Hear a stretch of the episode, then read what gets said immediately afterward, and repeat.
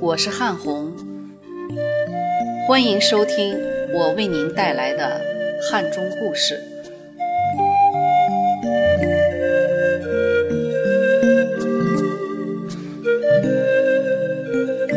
想必很多朋友对上个世纪70、80年代城市未改造之前的南关和北关都有深刻的记忆吧，尤其是曾经在这两个地方居住过的朋友。我对南关不是很熟悉，那时年龄小，感觉城市又很大，好像从未走出过自己居住的地方。而我家就在北关，汉运司、虎头桥、北菜市场、北门口的岗楼和北大街的2排棕榈树，以及车站十字被炸掉一半的破楼房。只要闭上眼睛，这一切都会一一再现，好像从未消失。还有偶尔能吃到的汉运司对面昼夜食堂的冬瓜海带汤，半边楼下的羊肉汤的香味儿，至今还是那么让人垂涎欲滴。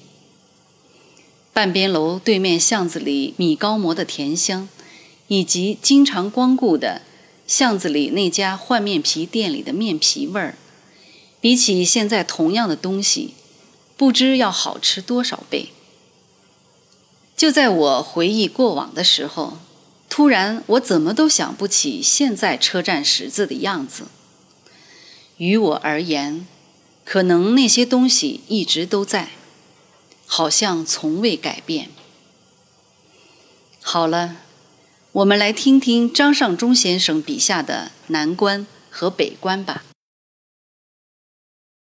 南关，出了南门有一个叫12拐的地方，到镇江楼。这条2里多长的南关正街便是南关。再往外走是河坝街，连着汉江河上的下水渡码头。南关最热闹的地方是12拐，这条横对着南门的小街，坐落在护城河石桥边的岸堤上。街左边是南关正街，右边经花台村穿过飞机场，分别通往中渡和上水渡。南关是汉江南岸的乡下人世代进出汉中城的必经处，每天往来的行人很多，尤其是12拐。清晨一大早，从3个渡口那边进城的乡下人就络绎不绝地过来，有担柴卖草的，推机公车上公粮的，背背架的，还有肩扛长筒猎枪挂着野兔或锦鸡的山里汉子，头缠青丝帕子拎着包袱走亲戚的女人等，也有下乡省亲祭祖的城里人。午后太阳偏西，人们又从相反的方向返回。天长日久，从这儿经过的人大都彼此熟悉，相互在人群中打招呼。12拐街上很热闹，进城的人到这里要打杵小憩，酒店茶馆门口摆满了箩斗、圆筐、杯架、煎蛋之类农具家什。石桥边上的江水面馆生意最好，汉中人爱吃酸辣味儿，缠住12拐的江水面是人人皆知的一句城乡俚语。南门口与12拐之间有一片废墟空地，这是个很大的柴草市场，城里人烧火做饭都要在这里买。每当家里柴草烧完了，母亲就对我说：“南门外叫担柴去。”集上的柴和草分别挨放在一起，主人站在自己的担子旁等买主。卖稻谷草的是河对岸乡下人，担柴的一看就是从远处南山里过来的。他们的衣衫很破旧，眼睛里流露着谁都可以信任的期盼的目光。担柴的山里汉子偶尔会让没出过远门的小男娃跟着进城见广。此刻衣衫褴褛的山里娃总是紧紧拽住大人的衣角，随时瞪着一对清澈而又警惕的大眼睛。南关正街没有正对城南门口，偏向东，说是为了避开夏秋之际从汉江上游冲来的洪水。街很长，两边的店铺却没有幺二拐那么繁华，多为旅社、药铺、纸扎铺、织布店、篾匠铺等。纸扎铺专门经营丧事手艺，如纸糊的金山银山，傻迷惹眼的童男童女纸小人儿，高门大宅的纸灵房等。这里的篾匠铺不做细活，除了编斗笠外，只做一种叫蓼叶棚子的粗活。他们先用画好的长竹篾横竖编成两扇网状的大竹笆，中间整齐地夹满蓼叶，然后用细小的篾绳扎牢就行了。蓼叶棚只需四脚拿竹竿撑起，便可遮阳挡雨，那时的城乡居民都用得着。此外，这里还编一种叫脖子的简单装修材料，只用汉江边的桅杆一根根扎成6-7尺宽就成了。买主用它抹上泥，做老房子的隔墙。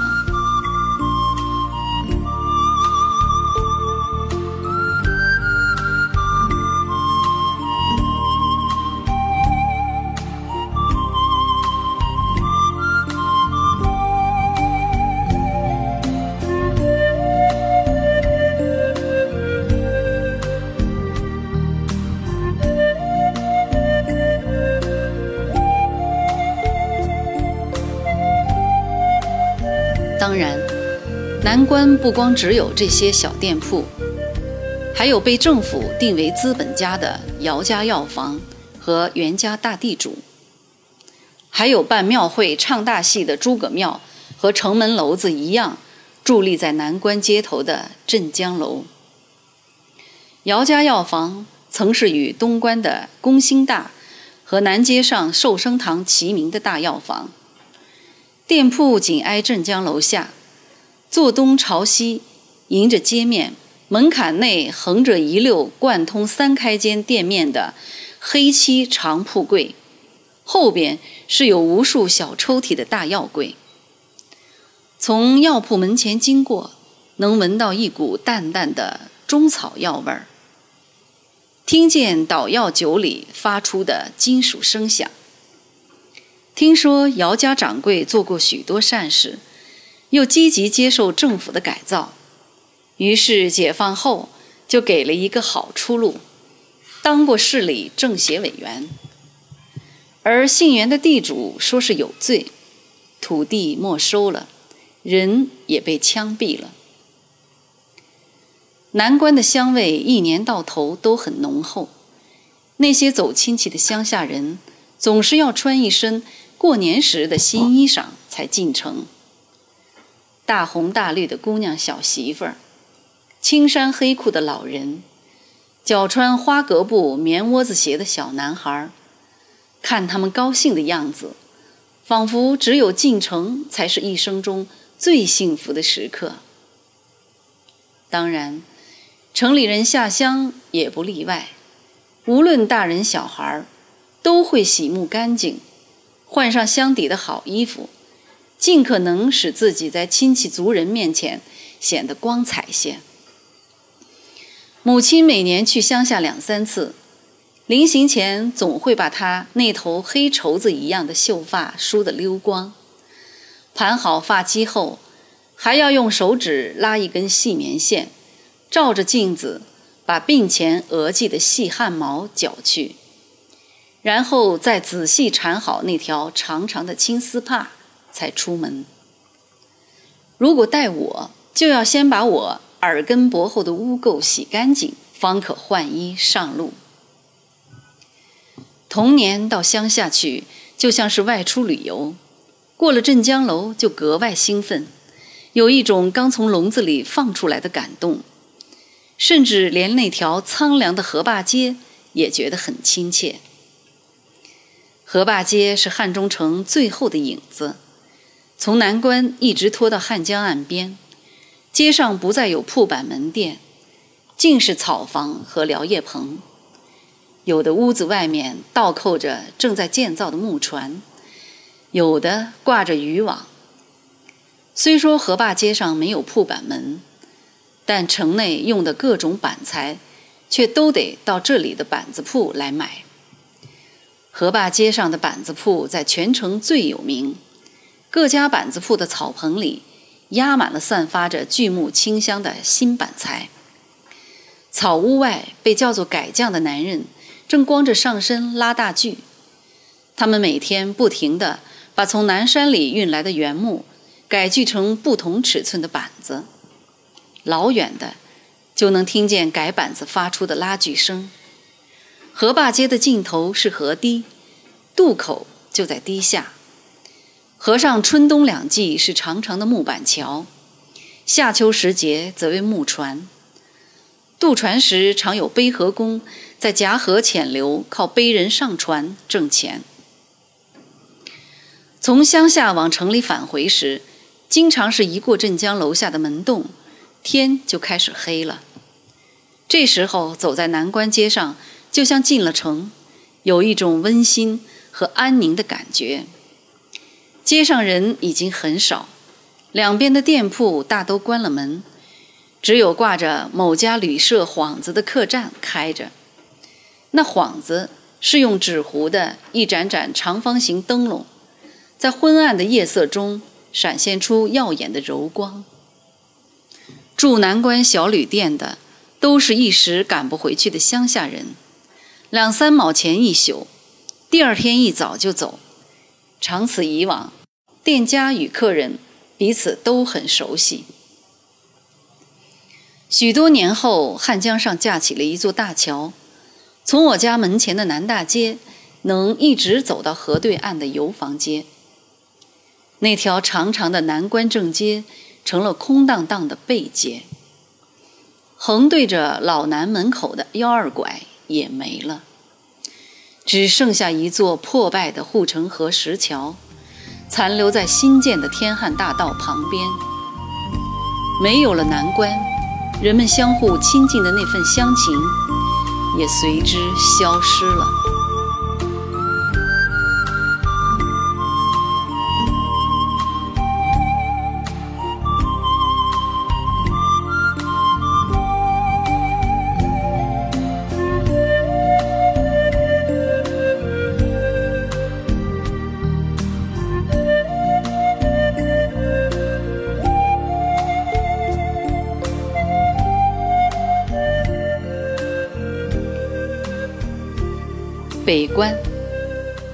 北关是汉中通往远处的地方，那里有一座汽车站，一条连着北门的小街，还有2条没有尽头的公路。虽说北门口的城门楼子也是解放后拆的，但北关却不像别的城关那样紧接着老城，而是间隔着大片俗话叫烂泥田的庄稼地。小街南头靠路边的田地里有一块醒目的古虎头桥石碑，往来的人都知道，三国时期的蜀国名将魏延就是在这里被冤杀的。北关汽车站很大，有货运站、汽修厂、长途客运站、搬运站等。客运只在每天上午往宝鸡、阳平关和白河方向各发一趟车，货车有关中和安康方向的，但更多的是往返于阳平关，那里有汉中建在宝成铁路线上的物资转运站。北关整天都听得见汽车发动机声，空气里的灰尘老是散不尽，来去匆匆的行人让街面处在一种紧张和不安之中。只有卖馄饨的小饭馆还算悠闲，老板没精打采的瞅着门外的过路人。北关是个过路的地方，这里既没有深宅大院的老房子，也没有商贾字号的大店铺，连常年在街上做小生意的住户人家也像是刚才落脚似的。但北关的清晨却是全城最有生气的地方。每天天没亮，城里人都还沉睡的梦中时，这里已是灯火通明，熙熙攘攘了。从城内各个角落出远门的人三三两两汇集到了这里。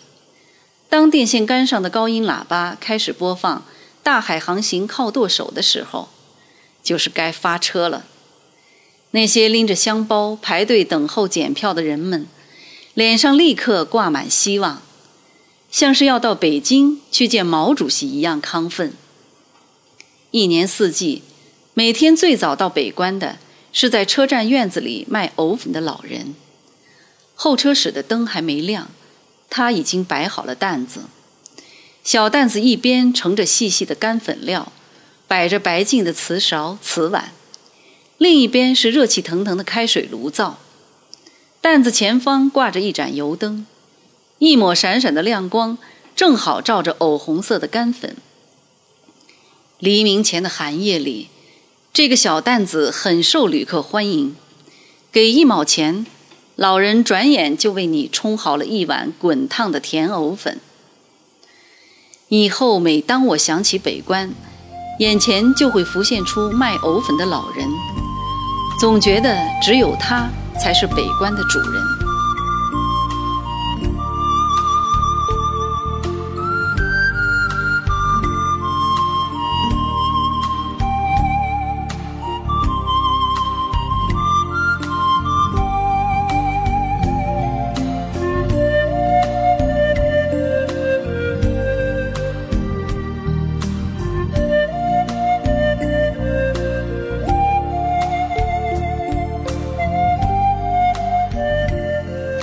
北关原本就这样平淡无奇，可谁也没想到，有一天这里竟发生了一件震惊全国的大事。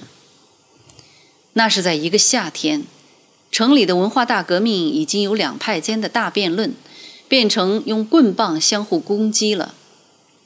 爹亲娘亲不如毛主席亲，谁都坚信对方是反对毛主席的敌人。这天上午，听说两派又在北关为保卫毛主席打起来了，围观的人很多。我正闲在家里停课闹革命，便跟着去看热闹。这时的北关没有往来的旅客，也听不见汽车声，街上的小店铺早就关了门，只有黑压压一片人群。大家都仰着头往前瞅，像是在教场坝看戏似的。人群的前方是十字路边的汉运司职工宿舍楼，楼下有近100名造反派正手持木棒围攻大楼。楼上的人在用特制的弹弓往下面打，双方已经对峙很久了。忽然，街上围观的人闪开一条道，一辆解放牌卡车从我们眼前向大楼急速驶去。车门外站着一位威风的青年人，一手把门，一手紧握一把大刀，像电影里打日本人的武工队员。就在这时，我感觉后背被什么东西撞击了一下，转身看，是子弹头大小的一段钢筋掉落在地上。我立刻意识到，这是从那大楼里用弹弓朝下射击的，于是赶紧往回返。就在回家的路上，听见身后传来一声沉闷的轰响。很快就有人说，北关的大楼被炸了，死了很多人。这一天是公元1967年8月19日。炸楼后的许多天里，去北关现场看热闹的人络绎不绝。在距离被炸大楼好远的古虎头桥石碑旁，就有炸飞过来挂在树杈上的死者残骸，场景令人发怵。人们在街头巷尾绘声绘色地讲述这件事。有人说，炸药就是那辆从我面前过去的解放牌卡车送进楼下的。当场就炸死了近40人。也有人说，汉中轰轰烈烈的文化大革命在全国影响很大，引起了北京的关注。又过了些天，城里开始传来枪弹声，居民陆续逃往城外。一场历时1年02个月的武斗就这样开始了。据后来统计，自北关819炸楼至文革结束，汉中城被战火烧毁房屋近2万间，打死青年工人和在校学生1390人，其中有3人是和我同班的学生。参加武斗的幸存者，凡有命案或纵火的，后来也都被判刑入狱了。这其中又有一名姓周的，是我同班学生。那时我们才刚满18岁。时至今日，当年被炸剩下的那半栋楼还残留在北关，与十字南边的古虎头桥石碑相望。2006年5月，汉中。